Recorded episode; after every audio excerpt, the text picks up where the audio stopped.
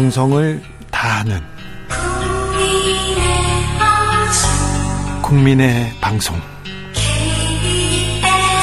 KBS 주진우 라이브 그냥 그렇다고요.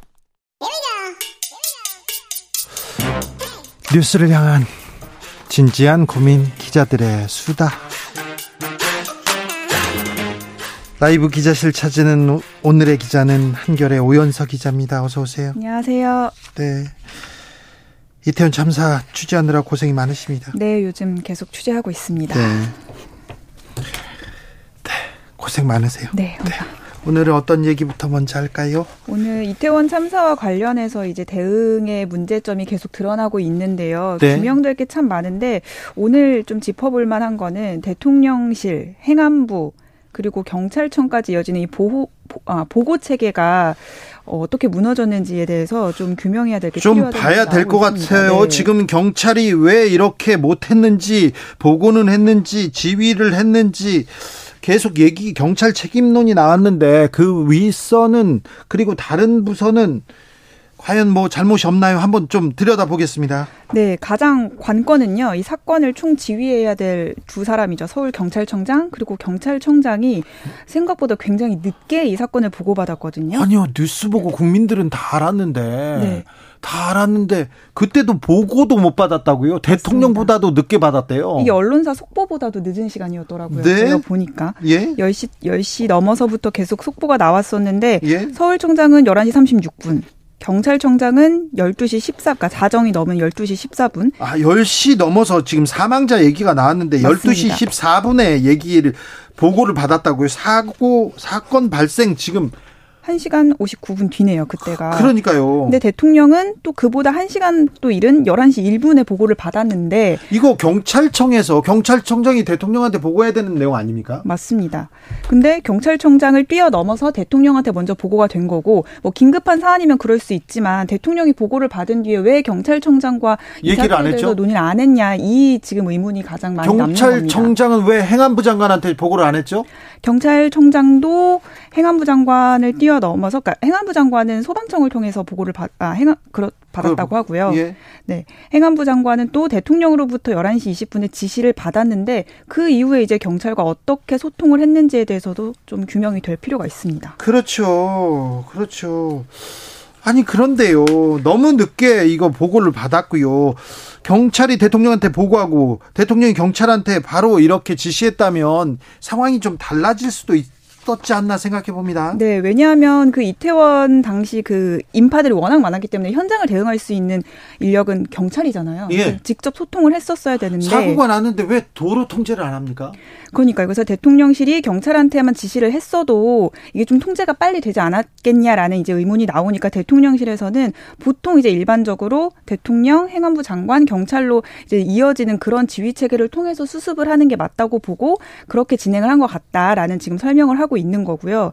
다만 그 별도로 대통령실에서 경찰 쪽으로 어떤 다른 경로를 통해서 지시를 하기는 했다라고는 하지만 다른 경로로요? 네. 뭐 여기에 비선 같은 게 있나요? 음. 비, 왜 아니 그냥 보고 체계, 보고 경로로 이렇게 지휘 체계에서 그냥 하면 되죠. 왜 안 해놓고? 네, 일반적으로 이제 행안부를 통한 경찰 라인 이 이 보 이 보고 체계가 일반적이다라는 게 이제 계속 대통령실의 설명이고. 자, 경찰 그래요. 설명인데 그러면 네. 경찰한테 네. 행안부가 행안부 장관이 지금 보고를 받았습니까? 대통령실은 그러면 경찰 행안부 장관의 보고를 받았습니까? 그것도 아닌 것 같잖아요. 지시도 행안부 장관, 경찰한테 내렸습니까? 그것도 아닌 것 같잖아요. 네, 경찰이 어쨌든 이 상황에서 가장 늦게 보고를 받고 늦게 대응에 나선 게 이제 가장 큰 문제로 보이고요. 어, 이 과정에서 어쨌든 국정 상황실에서 경찰 쪽에 이제 적극적으로 알리지 않은 거는 좀 소극적 지시라는 비판을 좀 피하기 어려워 보입니다. 그렇습니다. 정치권에서는 자, 민주당에서는 국정조사해야 한다는 주장 나왔어요? 네, 민주당은 그런 주장을 좀 강하게 펼치고 있는데요. 다음 주 10일에 열리는 본회의에서 이거 처리해야 된다라는 마지노선도 제시를 했습니다. 또 국민의힘은 아직 확실한 입장은 없는데 어, 사실상 정의당도 이미 국정조사의 필요성을 주장을 했기 때문에 국민의힘도 좀 피하긴 어렵지 않을까라는 게 어, 기류입니다, 지금. 특검 주장도 나옵니다. 네, 맞습니다. 왜냐하면 지금 경찰 책임론이 나오고 있는데 경찰이 이걸 지금 감찰하고 수사하려고 하고 있잖아요. 네. 그런 모순적인 상황 때문에 사실 특검 필요성이 제기가 되고 있고 민주당 안에서는 실제로 결국에는 특검으로 갈 거다라는 주장도 나오고 있습니다. 그런데요, 경찰이 미비했어. 경찰이 뭘 잘못했어요. 검사들이 경찰 이렇게 수사할 수 있잖아요. 그, 그렇습니다. 그렇죠. 네. 현행법상 그런데 왜 한동훈 장관은 검수안박법 때문에 수사 못한다 이런 얘기 나오죠. 그 흔히 말하는 그 검수안박법에서 이제 검찰이 직접 수사할 수 없는 범위 중에 하나가 대형 참사 사고가 있거든요. 네. 근데 사고 말고 경찰이 네. 잘못한 거 그리고 행안부에서 잘못한 거, 대통령실에서 잘못한 거는 검찰이 할 수 있지 않습니까? 네, 그것도 어쨌든 경찰이 그걸 수사를 해서 경찰이 잘못됐다는 걸 들어 잘못됐다는 게 드러나야 검사가 이제 투입될 수가 있는 건데 네. 그런 상황 자체를 경찰이 먼저 수사하고 있는 게 좀 모순적이지 않냐라는 걸 지적하는 것 같습니다. 알겠습니다. 다음으로 만나볼 이야기 전에 네. 오연서 기자가 쓴 기사여서 좀 물어보겠습니다. 천공 스승은 왜 나왔습니까? 천공 스승이 어제 한 세 개 정도의 강의를 올렸더라고요. 예? 이태원 참사와 관련한 어떤 강의 영상이었는데 거기서 이제 그런 얘기를 했던 거죠. 뭐라고요? 뭐? 세계 각국지 정상들이 우리 이 참사에 대해서 뭐 이렇게 좀 이렇게 조문을 하고 어, 추모하는 그런 이제 메시지를 보내고 있는데 우리가 그 이후에 좀 그걸 어떻게 대응을 해야 되느냐라는 질문이 나오니까 이걸 이제 외교에 이용해야 된다는 취지로 대통령이 직접 편지를 써서 보내자. 이거는 어, 우리가 외교적인 상황을 어떤 위기를 극복할 수 있는 기회다. 엄청난 기회라는 얘기를 했어요. 맞습니다. 엄청난 기회라는 워딩이 나왔었습니다. 기회라고요. 기회라고요. 참사 피해자 지원을 세금이 아닌 국민 모금으로 해야 한다는 이런 주장도 나왔는데 그렇습니다. 왜 이런 분들이 나오는지 이런 분들이 나올 수는 있어요.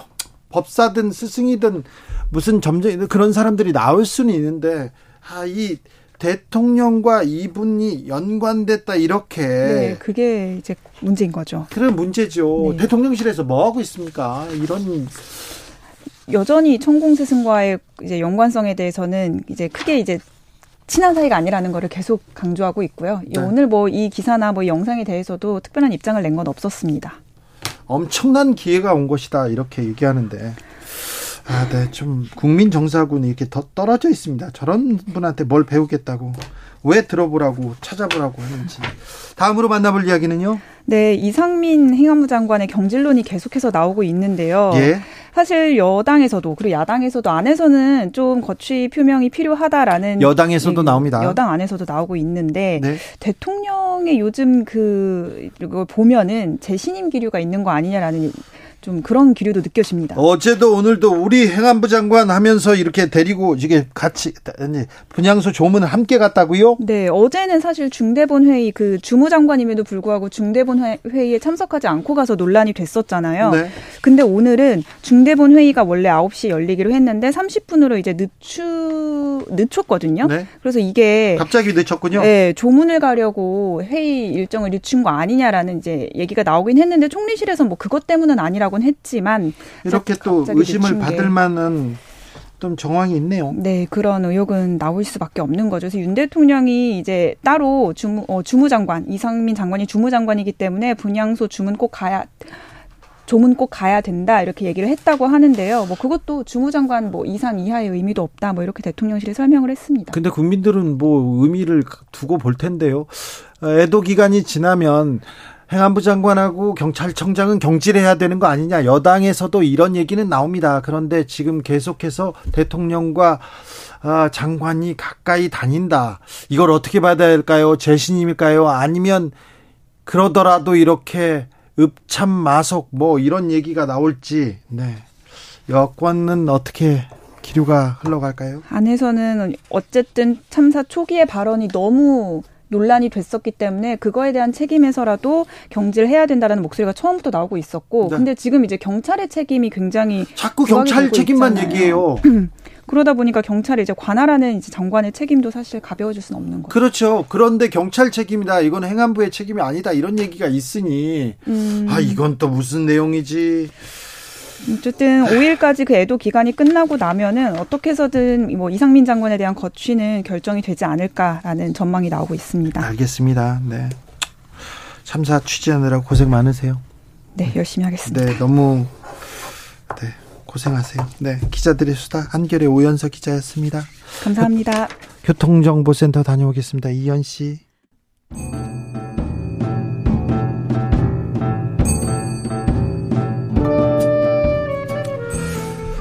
백시운 여섯 명의 별이 서울 한복판에서 사라졌습니다. 이걸 어떻게 봐야 될까요? 하, 답이 없습니다. 철학으로 풀어보겠습니다. 철학의 맛. 정치 철학자 김만곤 박사 어서 오세요. 예, 안녕하십니까? 조영근 소셜랩 접경지대 소장님 어서 오세요. 예, 안녕하십니까? 네. 하, 이태원 참사 네. 사고라고 부르라는데 참사인 것 같은데요. 어떻게 봐야 됩니까? 아이고 뭐 말씀드리기 전에 이게 주 기자님의 그 여는 멘트에 제가 갑자기 눈물이 터져가지고 감정이 좀 주체가 좀 안 되는데요. 아 이게 뭐 이게 정부는 이게 그 사고가 행정상의 중립 용어라서 이걸 쓰겠다고 하고 있는데 재난의 중립적 용어가 있는지 저는 잘 모르겠습니다. 그냥 아, 뭐 예. 재난을 중립적으로 보라고요? 예. 그냥 상황에 맞게 부르면 되는 거지. 이걸 왜 일괄적으로 중립적 용어를 정해놓고 예. 그렇게 불러야 하는지 모르겠습니다. 참사면 참사고 사고면 사고고 뭐 그렇게 상황에 맞게 부르면 되는 거지. 이게 네. 왜 일괄적으로 정해서 불러야 되는 용어인지 모르겠고요. 그리고 저는 개인적으로 국가가 예측 가능한 재난 상황에 대해서 보호의 의무를 다 하지 않아서 일어난 사고라고 생각하고 이게 대규모 대형 사고이기 때문에 전 참사라고 생각합니다. 네. 그리고 뭐 여기서 희생된 분들의 명복을 빌고 그리고 유가족들에게도 깊은 위로를 전하고 싶습니다. 예, 에, 뭐 참담한 마음 다 마찬가지일 텐데요. 어, 지금 이걸 굳이 굳이 사고라고 부르는 분들하고 말장난하고 싶은 생각이 없습니다. 정말 네. 이럴 때가 아니고요. 어, 지금 이번에 정부에서 한덕수 총리가 지금 외신 기자회견할 때 뒤에 붙여놓은 그 거기 보면 이태원 incident라고 네. 영어로 썼는데 incident라는 표현이 이게 사고인데 네. 그 incidental이라고 하는 단어가 있잖아요. 네. 그게 보면은 우연한 부차적인 뭐 이런 뜻이거든요. 그러니까 이거는 그 재난을 뜻하는 disaster도 아니고 accident보다도 가벼운 어, 상당히 가벼운 의미를 가리키는 단어입니다. 네. 그러니까 지금 정부가 어, 어떻게 이 상황을 인식하고 있는지를 보여주는 하나의 상징적인 사건이 아닌가 네. 싶기도 하고요. 이런 식으로 국민들을 더 슬프게 하지 말았으면 좋겠습니다. 네. 정부에서는 계속 incident 얘기를 하는데 외신에서는 disaster 그리고 catastrophe 대참사라는 얘기를 하고 있습니다. 아, 이 정부는 윤석열 정부는 자유만 있고 책임은 없는가 이런 생각도 해봅니다. 이런 참사에 국가는 어디 있는가 항상 생각하게 됩니다. 국가의 책임은 어디까지 봐야 됩니까? 뭐 저는 국가의 책임은 처음부터 끝까지라고 생각합니다. 네. 예방하지 못했으니 책임져야 되고 그리고 사고를 수습해야 되고 원인을 규명해야 되고 책임자를 처벌해야 되고 그리고 여기서 희생된 분들이 어, 잊혀지지 않도록 기억하는 일이 우리 정부가 뭐 책임을 져야 되는 일이라는 생각이 들고요. 네. 그리고 이제 그 책임자가 단순히 꼬리 자르기식의 어떤 그런 것들이 아니라 전체적으로 국민의 안전을 책임져야 하는 져야 하는 그런 고위 지도자들까지 모두 포함되어서 함께 네. 책임을 져야 된다라고 명백하게 말씀드리고 싶습니다. 그 예전에 전통 시대 때 보면 이 재난이 닥치면은 군주가 네. 임금님이 반찬 가지수 줄이고 맛있는 거 안 먹고 계속 그러다가 나중에 계속 심해지면 에, 무릎 꿇고 석고 대죄를 했습니다. 네. 본인이 자기가 죄인이다라고 이야기를 하는 거죠. 어, 지금은 뭐 그런 시대가 아니지 않느냐 이렇게 말씀을 하신다면 그때는 군주가 나라의 주인이라고 이야기하던 불평등한 시대에도 재난에 대해서 군주가 내 책임이다라고 이야기를 했던 거거든요. 네. 지금은 하물며 대통령도 공복인 다시 말하면 국민의 종인 시대입니다. 네. 이 사람들이 이 길거리에서 일어난 일이라 책임이 없다 이런 식으로 말하는 건 있을 수 없는 일이죠. 네. 그리고 이게 저 솔직히 말씀드리고 싶은 게 이게 국민의 안전에 대해서 무한 책임을 진다고 형식적으로만 말하지 우리 여기 이 사고를 보면 구청장, 시장, 장관, 국무총리, 대통령 아무도 내가 책임이 있다라고 말한 사람이 선출직 정치인과 정무직 관료가 한 명도 없습니다. 책임 있는 자리에 있는 사람들은 다 내 책임이 아니라고 하고요. 예. 책임이 없는 국민들은 다 내 탓이요. 내가 미안해. 예. 내가 사과합니다. 내가 사죄합니다. 예. 이렇게 얘기합니다. 그러니까 정작 미안하다고 하고 고통받고 있고 울고 있고 이런 분들은 거기 현장에서 수습한 시민들, 경찰들, 소방관들입니다. 네. 그분들이 자기가 책임이 있다고 그러고 여기에 이 문제가 있다고 그러고 이야기를 하는데 아니 네. 정작 여기 책임을 져야 될 지도자들은 뭐 하고 있는지 제가 어떻게 보면 가장 책임을 져야 될 주무 장관께서는 심지어는 선동성 정치적 주장하지 마라. 네. 이런 얘기까지 하지 않으셨습니까? 아, 참 정말 추모와 추궁, 추모는 하되 추궁은 하면 안 된다. 추모와 추궁을 의 시간을 나눠요. 이게 물리적으로 이게 나누는 게 가능한지 모르겠어요. 아. 비탄에 빠진 국민들을 몰아세우는 몰아세우는 이런 강요를 하고 있지 않나 이런 생각하는데요. 이게 추모의 기간 동안 추궁을 하면 안 됩니까? 그건 뭐 무슨 말도 안 되는 소리를 하고 있는지 모르겠는데요. 기본적으로 우리가 모든 정확한 애도, 모든 진실한 애도는 어떤 일이 일어났는가, 그리고 그 사고에 책임 있는 사람은 누군가를 명확하게 규명할 때 애도도 할 수 있고, 음. 그것이 그, 가능한 겁니다. 그 사안을 어떻게 해석하고 증명하고 어떻게 결론을 맺어야 될 거 아닙니까? 그렇죠. 왜 네. 이런 일이 있었다고. 네. 지금 그런 면에서 보면은 이 국가 애도 기간이라고 하는 것을 선포하지 않았습니까? 이게 역사상 두 번째인데 어 마치 애도 기간 동안에는 그런 이야기를 하면 안 되는 것처럼 사실 저희 누구나 다 지금 자발적으로 애도하고 있습니다. 네, 충분히 네. 아파하고 있습니다. 애통하고 애도 기간 하지 않아도 다들 하고 있는데 만약에 지금 정부에서 나서서 우리가 이게 정말 우리 책임이고 끝까지 다 규명하고 제대로 책임지겠다 내 잘못이다라고 이야기를 하면 진정성을 이해를 하겠어요. 근데 그러지 말자. 그런 말 안 하면서 국가애도기간 그동안은 우리 추궁하지 말고 추모합시다. 그러면 저희가 진정성을 의심할 수밖에 없죠. 애도 계엄령도 아니고요. 네. 하지만 이렇게 계속 정부가 강제하니까 슬픔이 분노로 바뀌어 바뀌고 있습니다. 자꾸 회피하고 있으니 이렇게 분노로 바뀌고 있습니다. 지금처럼님께서 주 기자님 김만건 교수님 말씀 들으면서 저도 눈물이 납니다. 12구 참사라고 불러야 되는 거 아닌가요? 얘기합니다. 하이드님께서 무한 책임이라는 단어를 면 비용으로 사용하고 있습니다. 이렇게 얘기하는데 또 국가에서 또 이런 얘기를 해요. 아, 애도 기간이다, 애도 기간이다 하니까 음악 공연은 줄줄이 취소되고 있습니다. 그런데 애도의 모습이 조금 다를 수도 있지 않습니까? 어떻게 음악보다 더 위로를 주는 게 있습니까? 이렇게 얘기할 수도 있고요. 그리고 또 다른 방식의 애도가 있는데 이 부분은 어떻게 봐야 될까요? 저는 이 선생님 예, 말씀 예, 아니 이건 제 주변에서 사실은 아마 많을 거예요. 이걸로 지금 피해를 입고 있는 우리 영세한 예, 소상공인들 그다음에 또 문화예술인들이 굉장히 많습니다.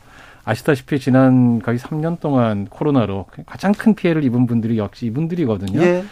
근데 사실 지금 국가 애도 기간을 선포하고 그걸 주도하고 있는 우리 대통령 이하 각종 공무원 여러분들 월급 꼬박꼬박 잘 받으세요. 아무 문제가 없습니다.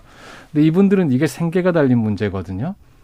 그런데 사실은 이분들은 자신들이 책임이 있다라는 말도 안 하고 잘못했단 말도 크게 안 하면서 이 피해는 오히려 이런 정말 영세한 분들, 열심히 살아가는 생활인들, 이 사람들에게 주고 있는 거, 지우게 하고 있는 거죠.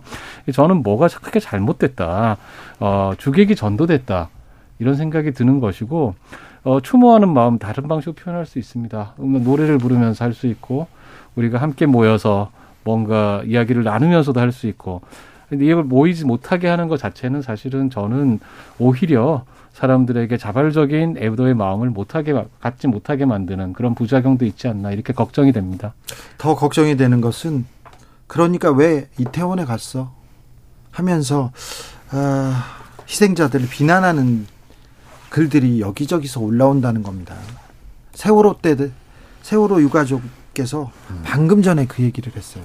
너무 거기에 고통받지 말으시라고. 더 많은 따뜻한 사람들이 있는데 왜 이렇게 누군가를 이렇게 비난하려고 할까요? 희생양을 찾으려고 할까요? 어, 저도 솔직히 말하면 저는 그게 이유를 모르겠습니다. 이제 왜 그러는지. 아, 박사님 모르 박사님 모르는 게 있었나요? 예. 이게 뭐 그게 좋은 이유든 아닌 이유든 있을 거라고 생각을 하지만 다만 저는 이렇게 말씀드리고 싶은 게 피해자를 비난하는 거 이거 문제를 해결하는 방식도 어, 그 어떤 좋은 방식도 아닙니다. 지금 이게 전 그리고 솔직히 말씀드리면 모든 국민에게 안전하게 놀 권리가 있다고 생각합니다. 네. 그리고 헬론이 외로문한다 뭐다 뭐뭐 뭐, 뭐 이걸 왜 따라하는데 뭐 그 그래서 거기에 왜 놀러 갔는데 그런 사람에 왜 우리가 추모해야 되는데 이렇게 말씀하시는 분도 많은데요. 우리 모두는 안전하게 놀 권리가 있고 그리고 각 세대나 뭐마다 그냥 놀이 문화가 서로 다르고 어 우리가 가지고 뭐 어떤 놀이에 대한 생각 자체가 다른 겁니다. 핵심은 헬로윈을 즐기느냐 아니냐가 아니라 군중이 몰릴 것을 누구나 다 예상할 수 있었음에도 국가가 지방자치체가 공권력이 그것에 제대로 대응하지 못했다는 거에 네. 있습니다.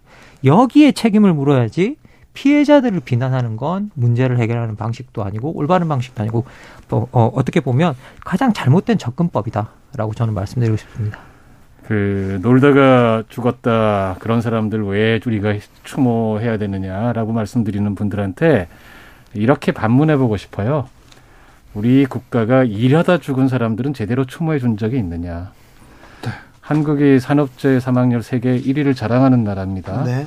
그거 줄여보겠다고 올해부터 중대재해처벌법 지금 시행하고 있는데 처벌법도 아니고 중대재해법이 됐습니다. 예, 그런데 그거를 지금 1호 사건조차도 아직까지 검찰이 쥐고 있는 상황에서 현 정부가 여러 가지 방법으로 무력화시키려고 하고 있죠. 시행령 만들고 또 법 개정안 발의하고 이래가지고 어 우리는 일하는 일하다 죽은 사람들도 제대로 추모해주지 못하고 줄여주지도 못하고 있어요.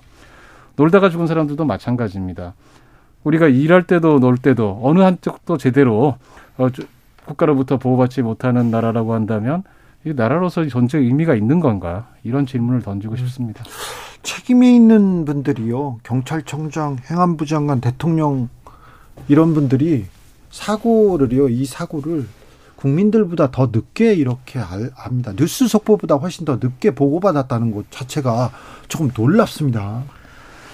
국가가 있는지 외교 위기고 경제 위기인데 이 위기를 윤석열 정부가 과연 잘 관리하고 대처할 수 있을까 이런 능력은 있는가 계속 의문하게 됩니다.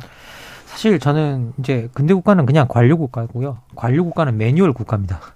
그러면 모든 관료들은 매뉴얼에 따라 움직이는데 같은 매뉴얼에 따라 움직여도 누가 정치 지도자고 누가 권력을 잡았느냐에 따라서 그 매뉴얼에 움직이는 사람들의 행동과 모든 결과물이 다 다릅니다. 아니 그런데요, 예. 박사님 매뉴얼이 예. 법과 제도가 무슨 잘못입니까? 그걸 제대로 지키지 음. 않은 사람이 잘못인데 지금 음. 법과 매뉴얼이 없다. 그래서 주최 측이 없기 때문에 책임질 사람이 없다. 정부 비난하면 안 된다. 이 얘기를 책임 있는 사람들이 계속 하고 있지 않습니까? 그거는 정말 책임 회피용 발언이고요. 그리고 실제로 그런 것들이 정말 그래 뭐 주체적이 없는 행사를 그러면 보호할 개입할 뭐 주체가 없다라고 이야기하는 분들이 되게 많은데 아닙니다. 실제로 법적 근거도 다 있고 개입해야 되는 그 법적 근거도 다 있고 더 개입해야 되는 예, 거 아닙니까? 그렇죠. 그것이 없으면 그런 거라고 국가가 있는 것이죠. 그렇죠. 공권력이 그렇죠. 그때 개입하라고 있는 겁니다. 그리고 판례까지 다 나와 있습니다. 그런 말에 속으시면 안 됩니다. 그거는 정말 대놓고 백주 대낮에 판례까지 다 있는 사건을 우리를 속이는 겁니다. 네. 아, 이렇게 책임을 회피하는지 네. 참사 예방도 안 됐고 대응도 안 됐고 구조도 실패했는데 사과마저 이렇게 실패하고 이제 이제 회피만 하고 있으니 4307님께서는요. 저는 올해 62살인데요. 29일 날 이태원에 있었습니다. 놀려고요. 하물며 젊은이들이 노는 게 죄입니까? 안전하게 놀 권리 있습니다. 세금은 왜 걷어요? 이런 얘기도 합니다. 아, 그래도, 그래도요, 이태원 거리에서 심폐소생술에 뛰어든 고등학생들이 있더라고요. 젊은이들이 있더라고요. 그들을 보면서, 그 시민들을 보면서 우리는 희망이 있다, 이런 생각도 하게 됩니다. 네, 늘 저희가 가장 힘들 때 보면, 결국은 시민들의 자발적인 연대의식, 우리가 서로 어려울 때 함께하겠다는 네. 그 마음, 어떻게 보면 저 밑에 누가 가르쳐 주지 않아도 어떻게 보면 우리가 서로 갖고 있는 어, 그런 마음이겠죠.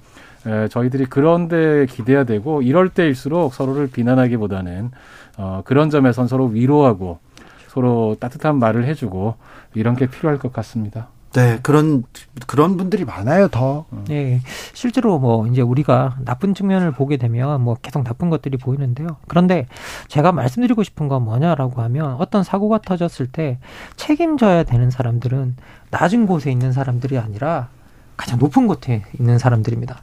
우리가 그 높은 지위를 주고 거기에 많은 보수를 주는 이유는 그런 사고에 미리 대응하라고 그런 것들을 우리가 지위를 주고 그쵸. 보수를 주는 거고요. 네. 그런 일 그리고 제대로 대응하지 못했을 못했을 때는 거기에 대해서 책임을 지라고 그 자리를 주는 겁니다. 그냥 높은 자리 즐기라고 주는 것 아니고 어 높은 자리에 그냥 돈 그냥 많이 받으라고 주는 자리도 아니고 거기서 그냥 혼자서 행복하라고 주는 자리가 아닙니다. 그래서 그걸 책임질 수 있는 책임 윤리와 직업과 소명의식이 있는 사람이 그 자리에 있어야 됩니다. 그렇죠. 예. 그 측면에서 제가 꼭 정말 짚고 싶은 게 있는데 이번에 한덕수 총리께서 외신 기자회견을 하시면서 네. 농담을 한 사건이 있었죠. 예, 예. 아, 이게 통상적으로 한국에서 큰일이 일어나고 외신 기자 회견을 할 수 있고 이런 일이 아니었습니다. 이번 건 같은 경우는. 네. 희생자 중에 26명이 외국인이었거든요. 예. 아, 156명 희생도 엄청난 거지만 26명이 작은 게 아닙니다. 26명도 엄청난 사건이거든요. 그럼요. 외신 기자들이 그냥 한국에 무슨 일이 생겼으니까 한국 정부 입장을 들어보겠다고 온 게 아니고요. 그 중에 상당수는 피해 국가 예, 기자들, 기자들입니다. 예. 예. 그분들이 한국 정부의 책임을 물은 겁니다. 그렇죠. 그걸 농담으로 받았다는 거죠. 그러니까 저는 솔직히 그 뉴스를 보고서는 제가 방송에서 이런 말씀 드려도 괜찮은지 모르겠는데 미친 건가 싶었어요. 아이고. 제가 정말 너무 근데 설마 그러진 않았겠죠? 책임감이 없으신 거죠. 여기에 대해서 정말로 진심으로 책임감을 가지셨다면 그렇게 대응하실 수 없었을 거다. 진심으로 더 제대로 그 이 사태를 대응해 주시기를 정말 진심으로 부탁드립니다. 그리고 정말 말씀드리고 싶은 건 어떤 큰 대형 재난이 있을 때 거기에 관련된 정치 지도자 책임자 관련 관련된 관료들 거기서 빠져나갈 수 없습니다. 그 책임에서. 네. 그런데 지금 아무도 책임지겠다고 하는 사람도 없고 심지어 사과조차도 녹취록이 풀리니까 하나 둘씩 하기 시작했습니다. 예. 그러니까 사과의 말도 안 하고 책임도 안 지고 그러면 도대체 그 자리에 왜 있는 겁니까? 그리고 도대체 우리가 이런 시스템을 왜 만들어 놓은 겁니까? 여기서 정말 말씀드리고 싶은 건 뭐냐면 책임져야 되실 분들이 자꾸 그렇게 정치 지도자들이 책임의 자리로부터 자꾸 도망가려고 하는 그거 정말 하지 말으셔 하지 않으셔야 됩니다. 네. 자기가 책임지셔야 됩니다. 지금 근데 책임져야 되는데 힘이 없는 사람부터 힘이 없는 사람들부터 책임지기 시작합니다. 경찰 책임이라고 하니까 경찰 수뇌부에서는 현장에서 잘못했다고 하고요. 용산서에서는 또, 또 이태원 팔출소로 내려갑니다.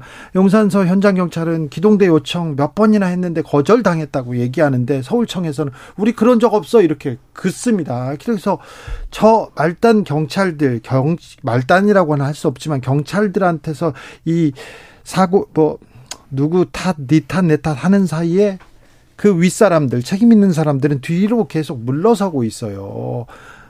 눈물을 보이고 사과하고 물러서고 있어요. 사라지고 있어요. 서울시의 안전, 이 용산구의 안전을 책임져야 될 분들, 이분들 책임 가볍지 않은데요. 뭐 이게 가볍지 않은 정도가 아니죠. 네. 사실 뭐 용산 용산구청장 같은 경우에는 정말 책임의 직접 적 당사자 중에 한 사람입니다. 이런 사람들은 그냥 이게 솔직히 말하면 저는 그 자리 물러나야 된다 생각합니다. 자기 스스로 자진해서 물러나야 된다 생각하고요. 저는 이번에 행안부 장관까지 다 스스로 다 그 자리에서 물러나야 된다 생각합니다. 서울에서는 서울시에서는 왜 관계기관 대책회의 안 했을까요? 다 모여서 하는데 지난번만 해도 다 했는데 왜 안 할까요? 이런 생각도 계속 들어요. 너무 아쉬운 부분이 많습니다. 최초 신고가 아, 6시 34분 얘기했는데 6시 17분에도 26분에도 압사라는 단어를 언급한 112 신고가 있었어요. 압사라는 단어를 우리가 언제 씁니까? 그러네. 이분도 처음 썼을 거예요. 막을 기회가 있었는데 아, 철학의 맛 여기서 닫아야 됩니다. 박사님 감사합니다. 너무 가슴이 아파서 오늘은 얘기를 잘 못하겠습니다. 네. 솔직히 정말 그렇습니다. 오늘 네. 정말 이게 우리가 이렇게 나눠서 이런 대화를 하는 건 정말 잘못된 음. 겁니다. 네. 안녕히 계세요.